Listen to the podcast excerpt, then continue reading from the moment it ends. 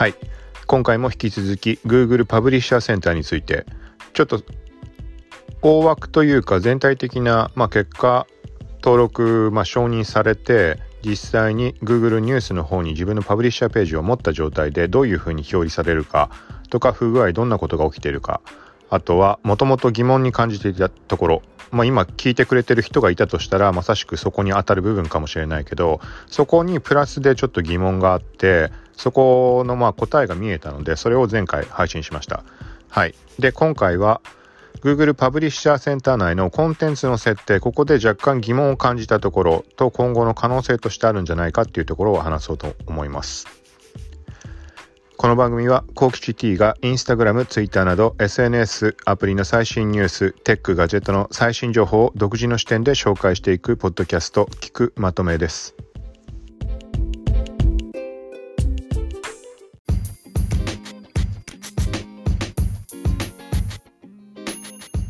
はい。ということで Google ニュースパブリッシャーセンター新しくなったものこちらに関して承認をされてその後いろいろ試している中で気づいたところ。はい。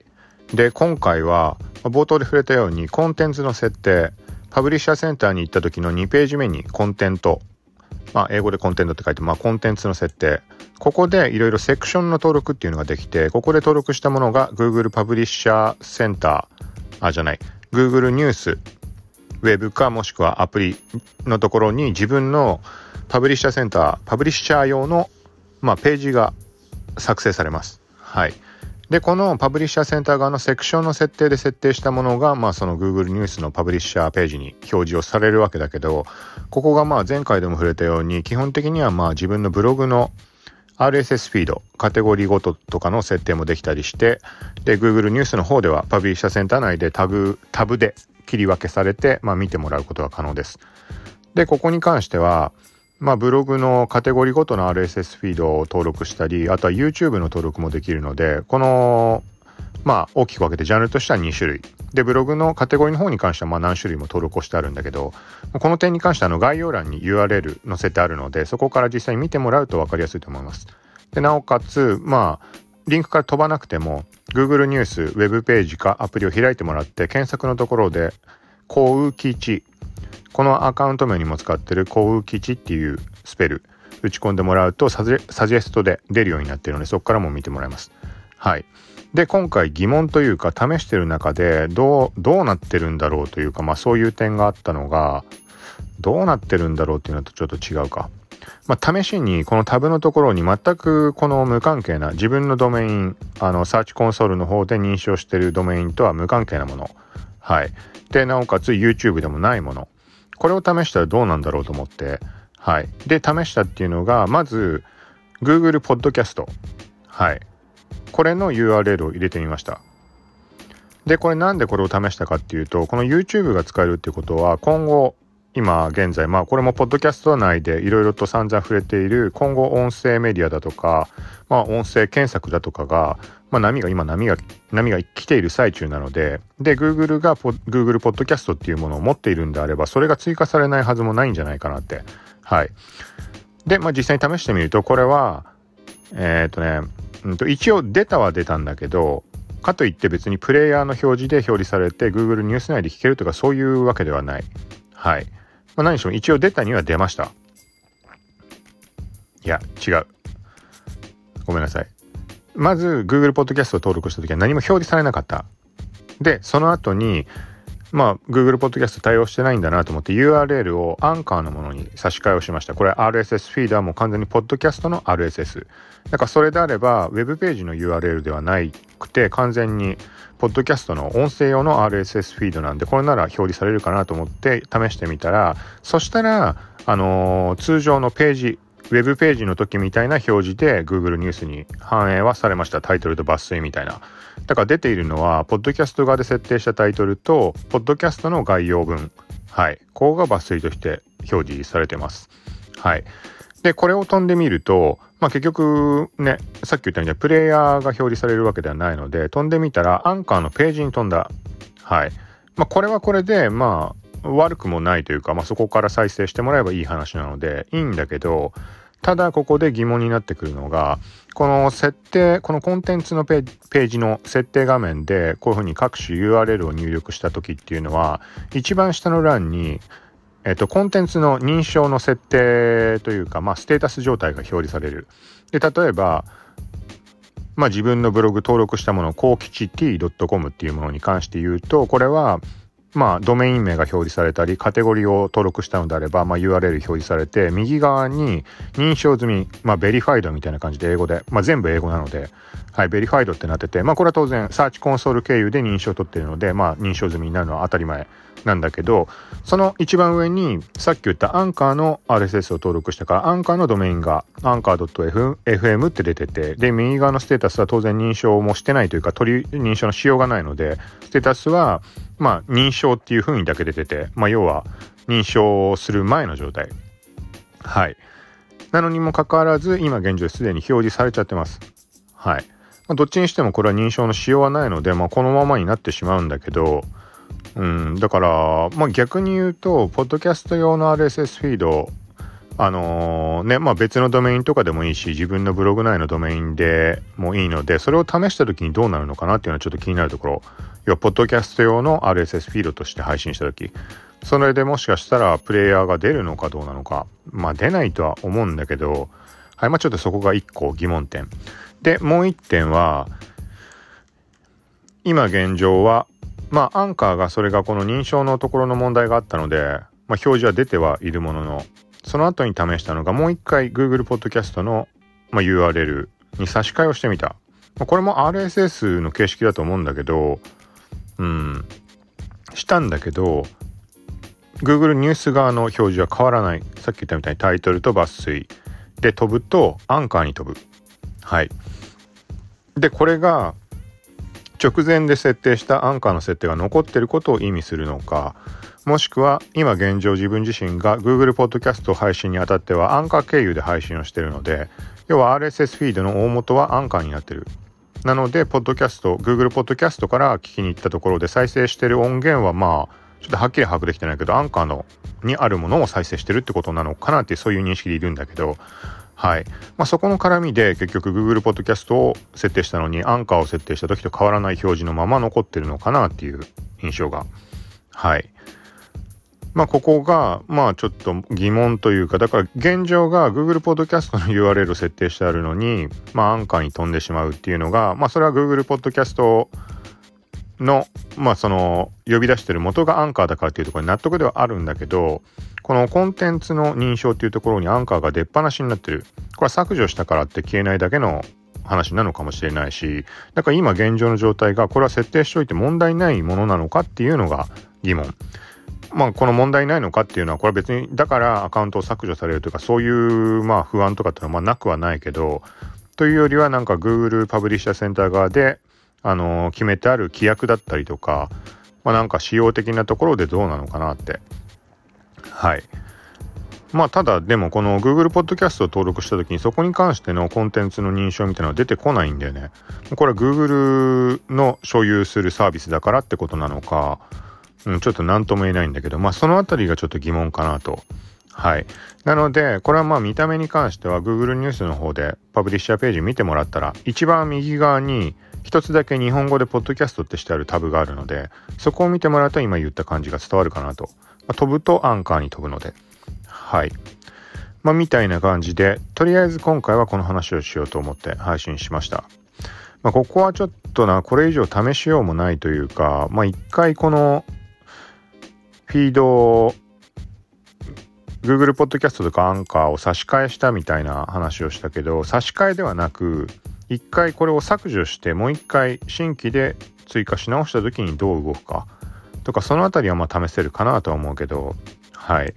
ここはちょっとタイミングがあれば試してみようと思います。はい。ということでまあ一応この、まあ、前回特に触れた Google パブリッシャーセンター承認して登録されるとどうなるのっていう話のところでまあ話をしたんだけどなかなか Google パブリッシャーセンター側のパブリッシャーページで設定したセクションがタブとして表示されないっていうのがあったんだけど、それは最終的に全部表示されて、で、一回全部表示されたらそれ以降消えることはない印象です。で、なおかつ今回話に挙げたポッドキャストのタブを追加した。これに関しても、まあ、どのぐらい時間かかったかわからないけども、何時間かの間にタブが反映して、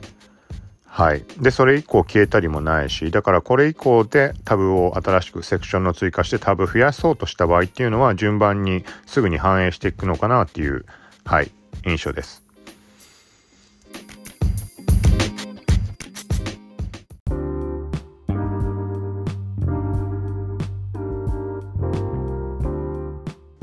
はい。ということで、今回は Google ニュースパブリッシャーセンター登録承認された後に感じた疑問実際に試したところでまあ感じた不具合だったり不具合なのかどうなのかみたいな話をしました。はいということで今後ちょっとまあ前回でも触れたけどこれで一応完成形っていう形にはなってるのでこの後試すとしたらうんまあもちろんタブを追加してみるとかそういうのはあるけどそういうところ以外になんだかんだあの SEO 効果っていうのが得られるんじゃないかなっていうのを、まあ、なんとなくか思っているのでそのあたりに変化が現れるかどうかちょっとここは気になるかなっていう。はい。とは言っても基本的には SEO 効果ないはずなので Google ニュースっていうところの考え方で。ただし今回のに関してはあのパブリッシャーセンター登録されたからといって Google ニュースに出るわけではないしまあ無関係ではあるんだけどでもし Google ニュースに掲載されたところでそこが直接的に SEO 関係あるわけではないと思うのでなんだけどまあ散々こう考えているところと今までいろんなこと試してきたところとか含めて言うと例えばノーフォローとかっていうのは SEO 効果ないとは言うけど、まあ、直接的には効果ないって言うけどでもそこって結局人が飛んで動いていくにあたって例えばあのね、そこから口コミとかシェアしてもらったり拡散していったりとかっていうところでその実際に人が動くっていうそこの流れ自体は Google の方で把握しておかしくないのでとなるとあの間接的に出た影響っていうのが結果的に直接的な SEO の評価としてつながる可能性はもちろんあるだろうなっていうのをそこはまあ前から感じています。はい。っていう意味合いで、まあそういうところで Google ニュースに関してもね、まあ意味はあるんじゃないかなと思うんだけど、だってこれ Google ニュースにパブリッシャーセンターページ表示されてフォローしてもらうことが可能なわけで、で、そこに関しては、あの、Google ニュースに集客をしなきゃいけないから、まあそこの手間だったり時間とかかかりはするけど、要はまあ、ある、ある意味で、例えば LINE とかをブログの更新見てもらうように使ってる人がいたとして、まあ、それと同じような用途とも考え方によっては捉えられるというか、まあ、RSS リーダーっていうところが近いか、うん、かもしれないけど、まあ、ブログと合わせて YouTube も見られ、見てもらえるわけだから、はい。っていう状況で、この Google ニュースから自分のブログの方にアクセスしてもらうっていう流れが、ね、例えば100人、200人、どんどん増えて1000人とかってなってた時に、そこからのアクセスがガツガツ入っていくようになった時には、そこって通常の、例えば Google とは無関係なサービスから飛んでるのよりも、まあ、当然把握はしてもらいやすいんじゃないかなって。まあ、すごいあの 曖昧というか抽象的な言い方にはなるけど。だって Google が管理してるサービス内なわけだからね動きなんてより把握しやすいわけでしょ？うん。だからそこからのブログへの流入とかっていうのは SEO 効果何かしらあのーまあ、さっきから言ったみたいにノーフォローがどうこうとかそういうことではなくて実際の人の動き実際にアクセス流れていってるっていうところが、うん、Google 側から Google 側からしたら明確に分かるところだと思うので、まあ、そこって何かしらの評価になるんじゃないかなって、まあ、ちょっと思ってるところはあります。とあとは SEO とは別に Google ニュースの掲載にあたってパブリッシャーセンター登録はま関係ないとは言ってるけど関係ないことあるのかなっていうのはちょっと思うんだよね。っていうのもだって審査をした段階で少なからずその規約にのっとってるっていうのの確認は取ったから掲載とか承認されてるわけでしょ？ってなった時に Google ニュースのあの選定ってどういう AI がやってるのかどうかって分かんないけど人の目もなんか入ってるようなのどっかで見かけた気がしてこれ嘘かもしんないけどまあ、そうそういう認識が自分の中であってであればそれを例えば何か今日のニュースってないかなって思った時に調べる時にじゃあ例えばいつものあのなんだろうちょっと違うところから拾ってこうみたいなのがもしタイミングとしてあったとしてわかんないけどねどういうふうに、あの選定するものかわからないけどってなった時に一般的にこう Google がクロールしたところから拾うっていうのももちろんありだけどでもその時にじゃあ内容をチェックしなきゃいけないわけでしょ。その規約にのっとってるかどうかとか。うん。も含めた時にパブリッシャーセンターに登録済みのね、その大手のメディアとかではなく承認された、まあ、ある種一般人だったりとかした時そこからそこの人間に関しては一定の基準をクリアしてるっていうのは基本的にまあ分かってるわけだからそこから見に行くとかっていうのもあったりするんじゃないかなと。はい。これはもう完全にもう適当な推測というか考察というかただそれだけなんだけど。はい。まあ逆に言うとその Google ニュース掲載にあたってもそうだしパブリッシャーセンターに対してのその規約この一定の基準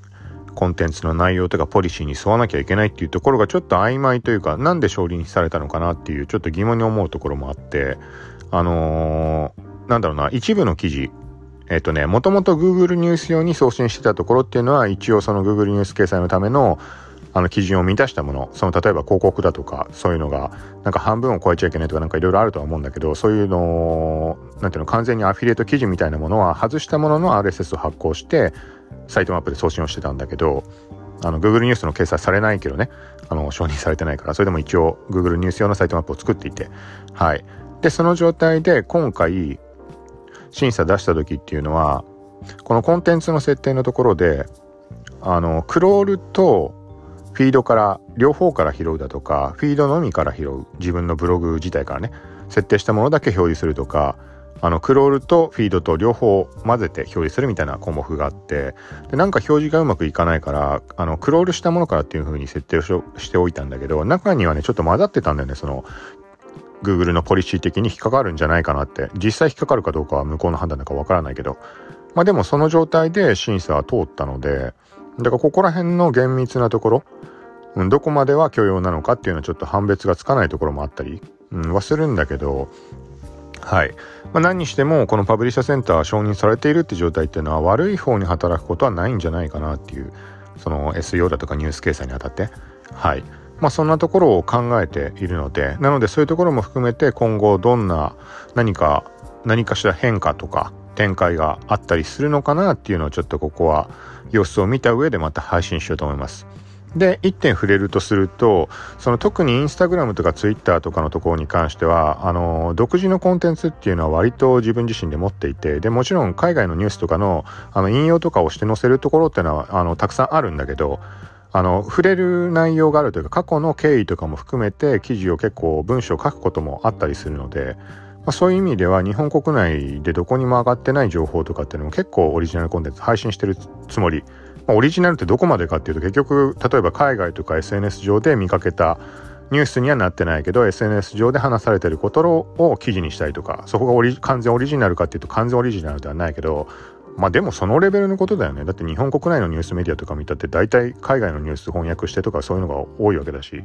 うん、分かんないけどまあそれそこの基準よりは上に行ってると思う。一部のものに関しては。全く逆に全然ダメなものももちろんあるとは思うんだけど。はい。という感じなので、で、あとはもう完全オリジナルインスタグラムの中を見ていて自分で気づいたところをニュースとして出して、それが新機能として実装されたりとかもあったりするので、なので割となんかそういう意味合いも含めて、あの、乗ってもおかしくないコンテンツは持ってると自分では思ってるので、はい。だからそこにあたってパブリッシャーセンター承認されてる状況っていうのが何か左右するのかどうなのかっていうところ。あとはディスカバーの方もそうだよね。ちょっとディスカバーの仕様っていうのはあんまり詳しく知らないけど、あれに関してはまあ、ニュース掲載してなくてもいいっていうのはもともとだしでも掲載してた方がけ、あの表示される率が高いんだっけ？必ずしも載ってはなくていいはずだけど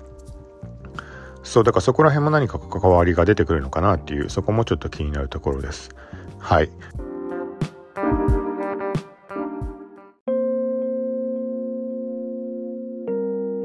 ということで、ちょっと最後まとめが長くなってしまったけど、まあ、こんな感じで一応今後も継続して様子見、どちらかというと、まあ SEO だとか、はい、ニュース掲載だとかディスカバーとか、そのあたりね、ディスカバー掲載されたってのもあんまないんで、2、3回ぐらいしか多分、あの、意識したこともなかったから、Google ニュースってものをまず全く使わなかったんで、そう。なんだけど、いつだかそこ乗ってアクセスいっぱい来て、ああ、そういうのもあるかぐらいにうん、思ったところなので、もうちょっとそこら辺は今後気にしてやっていこうと思うので、はい。ということで今回は Google ニュースパブリッシャーセンター新体制になってからのここの疑問に関して話しました。今後もこういう形で、まあ、インスタグラム、ツイッターと Google とかそのあたり、はい。紹介と、まあ、解説になるかわからないけど、はい。とあとは実際に試した結果とかこういうのをシェアしていけたらと思うのでよかったらまた聞いてください。さよなら。